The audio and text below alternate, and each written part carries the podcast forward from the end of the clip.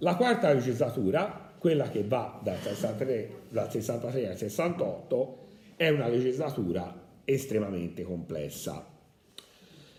Allora, i governi saranno governo Leone estivo, chiamato il governo balneare, no? Ne farà due balneari, l'estate del 63 con un monocolore della DC. I governi 63-68 saranno tre governi diversi, tutti presieduti da Aldo Moro, e sono i governi di centrosinistra, dove c'è DC, PSD, Partito Socialista, che sono tutti dentro la compagine di governo. Tant'è che nel 66 Partito Socialista e Partito Socialdemocratico, essendo entrambi dentro il governo, avendo la stessa visione del mondo, cosa pensano di fare? Di riunirsi dopo la scissione di Palazzo Barberini. Ma siccome poi le elezioni del 68 non andranno bene, a quel punto si decide di dividersi di nuovo. Intanto, come sono andate le elezioni del 63? La DC è in calo, ha perso 4 punti, cioè loro hanno l'idea di andare verso il governo centro-sinistra e Aldo Moro è quello che spinge più di tutti per andare verso questo governo, però non sta pagando dal punto di vista elettorale. Il PC è in crescita, 25%, il PC è opposizione piena, il PC ora è contro PSI e contro DC, il Partito Socialista Italiano è intorno al 14%. Quindi in crescita. E quindi da una parte aver fatto questa scelta centro-sinistra l'ha fatto erodere i voti, ma visto che il socialismo cresce forse conviene. Non si può fare il governo di centro-sinistra, c'è la Confindustria che minaccia, se si fa il governo di centro-sinistra si farà cose illegali. No, la Confindustria lo può fare, Se altri dicono facciamo una cosa illegale, ti mettono dentro, la Confindustria in questo paese lo può fare. Nel 63. E allora si decide, intanto mettiamo al governo uno di quelli che poi farà anche il Presidente del Senato, farà il Presidente della Repubblica, una carriera incredibile quella di Giovanni Leone finché non lo sgamano per corruzione, facendo sempre poco. E lui riesce a prendere il potere quando ci sono situazioni di difficoltà per fare una gestione minima, ma intanto nel curriculum mette che lui è stato capo del governo, no?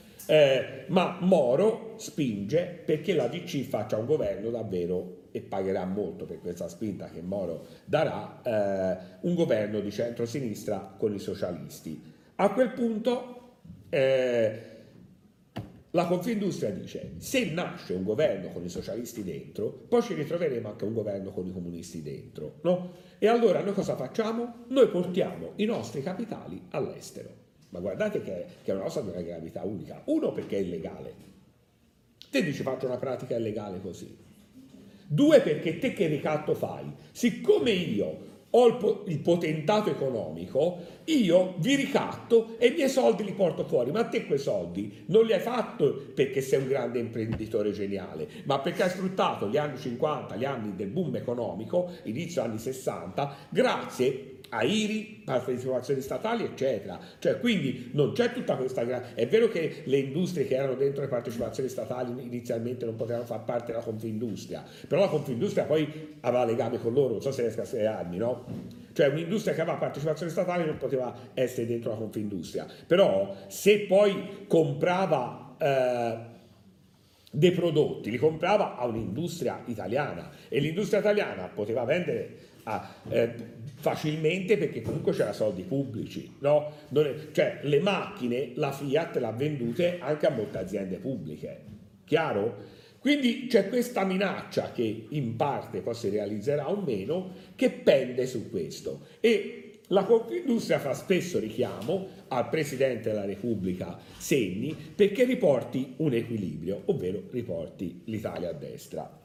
I socialisti sono dentro il governo, anche perché i governi Fanfani hanno prodotto degli ottimi risultati. A dire il vero, i governi Moro 63-68, con tutta la simpatia umana per Moro, perdono quella spinta riformista. Perché perdono la spinta riformista? Perché la Confindustria ce l'hai di traverso e minaccia di portare capitale all'estero. Inoltre, dopo il grande periodo del boom economico, ora c'è un momento di ristagno, non è che si può crescere all'infinito, no? Periodo del boom economico, voi pensatelo anche, la dolce vita di Federico Fellini, no? Anita Ekberg, Mastroianni che fanno il bagno alla Fontana di Trevi, cioè era proprio un'Italia meraviglia, no? C'era proprio l'idea di buttarsi in questa grande novità. Ora è un momento di stagnazione economica, ora dopo una crescita c'è sempre un riassestamento e Moro deve gestire il riassestamento. Altra cosa, quando i socialisti appoggiavano dall'esterno il governo, avevano più potere contrattuale, è chiaro? Perché se io non sono dentro il Consiglio dei Ministri, poi dico, se non fate quello che dico io, vi voto contro, d'altra parte non c'ero. Ora, quando il Partito Socialista si lamenta per decisioni prese dal Consiglio dei Ministri, la risposta di Moro diceva, c'era una vostra esponente, hanno votato anche loro. Quindi è più paradossalmente è più difficile dall'interno, perché sei dentro il meccanismo. E comunque questi governi vanno avanti e nel 1964 abbiamo un momento di crisi istituzionale clamorosa. No? Si sta organizzando la festa della Repubblica, è il 2 giugno e Nenni, che è vicepresidente del Consiglio, perché presidente è Moro, ma vicepresidente è Nenni, socialista, vede arrivare, ma non per far la parata, perché cioè, io non me ne intendo, ma ci sono armi da parata, armi vere, vede arrivare a Roma tantissimi militari, specialmente carabinieri, armati ma con armi che sono armi davvero da combattimento, e comincia a sentire che qualcosa non va, no? In un'intervista dirà che il tintinnà di sciabole all'interno del palazzo provoca angoscia, vuol dire che lui stava respirando un'idea di colpo di Stato. C'è una crisi di governo perché i socialisti criticano Moro perché secondo loro l'azione di Moro non è a sinistra come doveva essere, e quando c'è una crisi di governo cosa deve fare il Presidente della Repubblica? No, deve farlo, decide lui, sarebbe un sistema autoritario. Deve consultare tutti i gruppi parlamentari o esponenti istituzionali che lui ritiene opportuno consultare. No? Iniziano queste consultazioni e più volte sale al Quirinale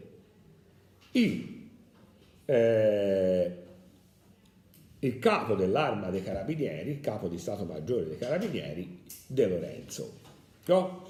Ora, che il Presidente della Repubblica possa confrontarsi con un militare per una crisi di governo già è desueto, e siamo buoni a dire desueto. Chiamarlo più volte cosa può voler dire? Che sto pensando di dargli cosa? L'incarico a formare un nuovo governo, no? Ci sono incontri feroci tra Moro e il Presidente della Repubblica, e a un certo punto Moro convince Nenni a rimanere nel governo, a dire non è il momento dell'uscita, e lì Nenni dirà la famosa frase che vi ho anticipato, perché è rimasto in un governo che non fa cose di sinistra, perché il tintinnar di sciabole all'interno del palazzo mi stava mettendo angoscia. Quindi cosa succede? Succede che a un certo punto Segni dice ma io l'incarico non te lo voglio più dare a Moro, ho preso altre decisioni, il ripensamento del PSI è tardivo, e c'è una riunione all'interno della sala del Quirinale, i giornalisti sono fuori e sentono urlare, guardate, se De Gasperi non urlava mai, Moro meno, no? Andate a vedere YouTube, ma Moro proprio mai una parola fuori posto, sempre molto sobrio, eccetera. Lì veramente c'è una sorta d'aggressione verbale, tant'è che il presidente Segni qualche giorno dopo si sentirà male, qualcuno dice anche a causa di questo, aveva avuto un malore subito, avrà un ictus molto forte che lo renderà inadempiente al servizio, si deve dimettere dopo 2 anni. A quel punto Moro convince Nenni a stare nel governo e bisogna eleggere un nuovo Presidente della Repubblica. Nenni dice: io sto dentro il governo, ma il nuovo Presidente della Repubblica non deve essere della DC, perché se ci siete per il capo del governo della DC io non mi fido più, perché non vorrei che facesse una cosa tipo Segni. E viene eletto Presidente della Repubblica, Nenni probabilmente aspirava a diventarlo lui, un esponente di sinistra moderato, Saragat, quello della scissione di Palazzo Barberini, no? Quello del PSD, che sarà capo del governo fra il 64 e il 71, scusate, non capo del governo, Presidente della Repubblica fra il 64 e il 71. Ripartono governi Moro, ma intanto l'Espresso fa delle indagini per capire cos'è successo lì nel 64, e lì nel 64 cos'è successo? Si capisce dopo, si capirà nel 71, c'era un piano per tentare un colpo di Stato, il piano solo. Piano solo era stato progettato da De Lorenzo perché doveva essere fatto solo dai carabinieri, cioè in pratica creare un governo militare. Tutto quel movimento di militari che andavano il 2 giugno a Roma era probabilmente per incarcerare tutti gli iscritti al Partito Comunista, addirittura pensare alla deportazione e fare un governo militare come accade in Sud America, anche fortemente voluto da Washington, da Johnson, perché non amava molto Aldo Moro e non lo voleva a capo del governo. Questo piano solo è stato scongiurato da chi? Dall'azione di Moro, dall'azione di Nenni, ma onor del vero anche da molti esponenti importanti dell'Arma dei Carabinieri che hanno detto no, che non ci sono stati, che hanno salvato il principio istituzionale, mentre De Lorenzo questo non lo faceva. De Lorenzo, quando scopre che uno ha tentato un colpo di Stato, cosa si dovrebbe fare? Processo e eventuale condanna, eccetera. Lui godrà di immunità parlamentare perché nel 71 si iscrive al Movimento Sociale Italiano e poi diventerà senatore del Movimento Sociale Italiano nel 72, e da senatore non potrà essere toccato. Chiaro? Questo è il nostro paese. L'azione di Moro continua ad essere un'azione meno potente di quella alla quale ci aveva abituato Fanfani nel 60-63, e si arriva alle elezioni del 1968, però in un clima, quello del 68, completamente nuovo. È il clima della rivoluzione giovanile che vede criticare ferocemente la Democrazia Cristiana e tutti gli apparati di governo. In questo bailam c'è anche un cambio al vertice del Partito Comunista, perché nel 64 Palmiro Togliatti, che era in vacanza a Yalta in Crimea, ospite ovviamente dell'Unione Sovietica, muore, e cioè, i funerali di Togliatti del 64 saranno funerali quasi di una sorta di divinità, di imperatore, con i bambini che piangono, non sanno nemmeno chi è Togliatti. Cioè, il Partito Comunista era molto abile a fare l'apparato teatrale, tutti dovevano andare al funerale. Io non ci sono andato, avevo 2 anni perché mio babbo me la portava, mia mamma si oppose fortunatamente, ma comunque tutti a Roma a vedere questa celebrazione enorme e forte del partito. Però il partito finisce in mani sicure, perché finirà nelle mani di Longo, e Longo, che è stato il vicepresidente del CLN, è un uomo probabilmente più di sinistra di Togliatti, anche se forse ha meno capacità organizzativa nel gestire il partito. Dopo che era fallito il piano solo nel 64, nel 65 c'è un convegno all'Hotel Parco dei Principi di Roma, un convegno organizzato da un istituto, no? Sai, gli istituti che non vogliono farsi scoprire mettono dei nomi strani. Quello è l'Istituto Alberto Poglio, nessuno sapeva perché, eccetera, che organizza questo convegno sulla guerra rivoluzionaria. Chi partecipa a questo convegno? Militari, esponenti della destra anche oltre extraparlamentare, esponenti del Movimento Sociale Italiano, esponenti della Confindustria, e secondo il senatore Pellegrino, che è stato presidente della commissione d'inchiesta sulle stragi, in quel convegno del 1965 si gettano le basi per la strategia della tensione. Cos'è la strategia della tensione? Se la sinistra aumenta voti, si fanno accadere delle cose anche violente in questo paese grazie a servizi segreti deviati, la Gladio che esisteva già da tempo, altri servizi segreti che avevano l'aspirazione non tanto al bene pubblico ma a impedire ai comunisti di andare al governo, e